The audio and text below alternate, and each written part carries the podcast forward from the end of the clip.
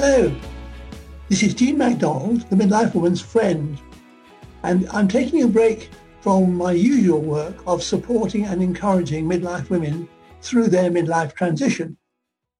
I want to do this so I can make some comments on the COVID-19 situation and its short and long-term likely effects.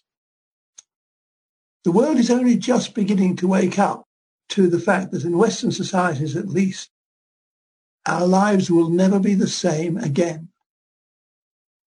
I call this series my Pattern Interrupt series, and I explain usually at the beginning of each one what I mean by a pattern interrupt. Hello, this is Jean MacDonald, and this is the fourth of my Pattern Interrupt series on the effects of the COVID-19, both during the lockdown and beyond. So how are you doing on your own? Are you frustrated and lonely because you don't have enough to do and enough people to talk to? Or do you appreciate this as an opportunity for some time on your own? We find ourselves in differing circumstances during this lockdown. You may be with your family, and that should make life easier and more pleasant. However, you may not want to spend all your time with them. Hopefully, you can at least retire to another room or take your allowed outing time for exercise on your own. This gives you the most valuable thing that I believe this pattern interrupt provides, which is an opportunity for time to think.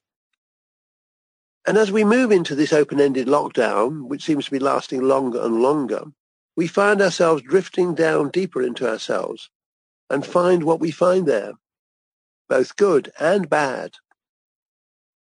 There was a sellout musical in the 1960s called Stop the World, I Want to Get Off. It was a faint hope then that it would ever happen, even back in those 1960s. But as things have got faster and more pressured in the intervening 50 years, it has seemed even more remote and unlikely. Now suddenly it's happened. For most of us, excluding key workers, the world has stopped and we have had to get off. And we can look back at our so-called normal life and ask ourselves, did we really like living like that? That gives us a chance to look at our lives and what we are striving and hoping for. And when we look at our lifestyle aspirations, we can see that many of them are imposed by others. That can be our parents, our family, our, or our peers. And then there is society in general, particularly pushing the idea of getting more money and material success.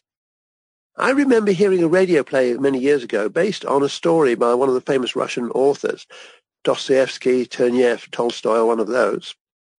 And it starts at a dinner party run by a wealthy family, at which a brash young man, who's a visitor, says he'll do anything for money.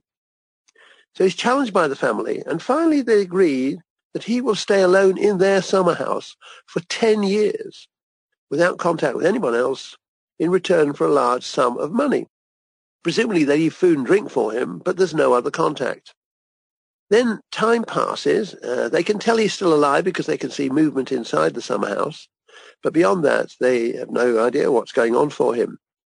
As the years pass, the family becomes less wealthy and are concerned of will they be able to find the money to give him if he wins his bet.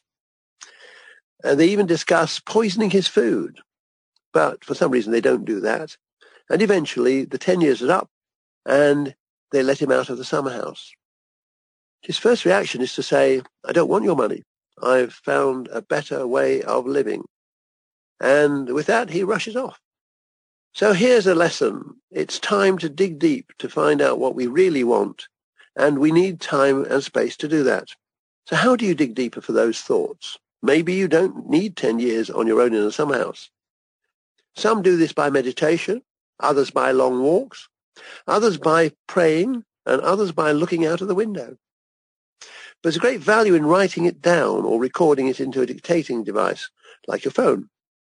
You can then convert it into writing with a wonderful piece of software called Otter, as in the um, animal that swims in rivers, dot AI, A for Alfie, I for Indigo. But there's also a revival of an old practice called journaling, People have written their thoughts in diaries, journals, and notebooks for thousands of years. Journaling is enjoying a new lease of life, perhaps as an antidote to the frenetic times we live in.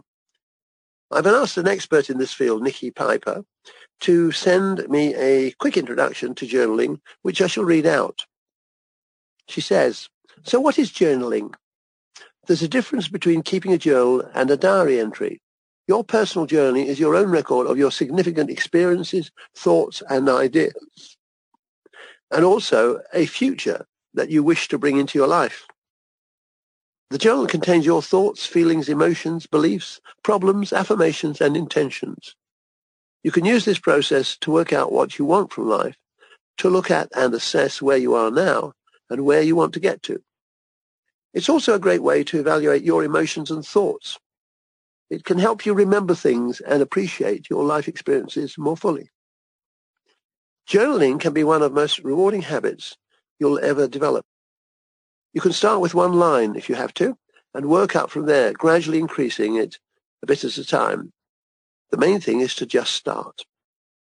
There are many different ways to journal, but all require a little time to yourself, some peace and a pen and paper or journal to write in. Nikki's website is www.myawesomelife.co.uk and you can find her on her Facebook page, which is www.facebook.com forward slash My Awesome Life Limited. I shall be interviewing Nikki in depth about journaling and how she helps people to get the most from it for my Thrive as a Midlife Woman interview series later this year. So what will we do with our lives in the post-COVID world? Well, that depends what you find in those hidden depths of your mind and spirit. This is where we find our lost hopes, loves, dreams buried. It is here we can build a new dream lifestyle with the people and activities you want to have in your life. This is where we'll also find the resources to create those new dreams. And above all, this is where we can find serenity. Believe me, there is peace and calm that is available to you if you stop and listen. There is an amusing phrase I heard again recently. Don't just do something, just sit there. This reversal of a familiar saying is a healthy reminder if you are an action person like me who's always on the move. Just do it and see what happens. There will never be a better opportunity to create a new life for yourself. Please don't waste it. I want to end with a verse from a 17th century poet called Richard Lovelace about serenity, and it, I find it keeps coming back to me during this time of enforced confinement. Stone walls do not a prison make, nor iron bars a cage. Minds innocent and quiet, take that for an hermitage. If I have freedom in my love, and in my soul am free, angels alone that soar above enjoy such liberty. Richard Lovelace, 1617 to 1657. In the next two podcasts, I shall be looking at some of the likely changes to our society and way of doing things in the post-COVID-19 world. And we'll also be looking at how some of these will impact particularly on midlife women. That is the end of this episode of my Pattern Interrupt series. Please listen out and look out for the next one. In the meantime, this is Jean MacDonald, the Midlife Woman's Friend, signing off. Bye.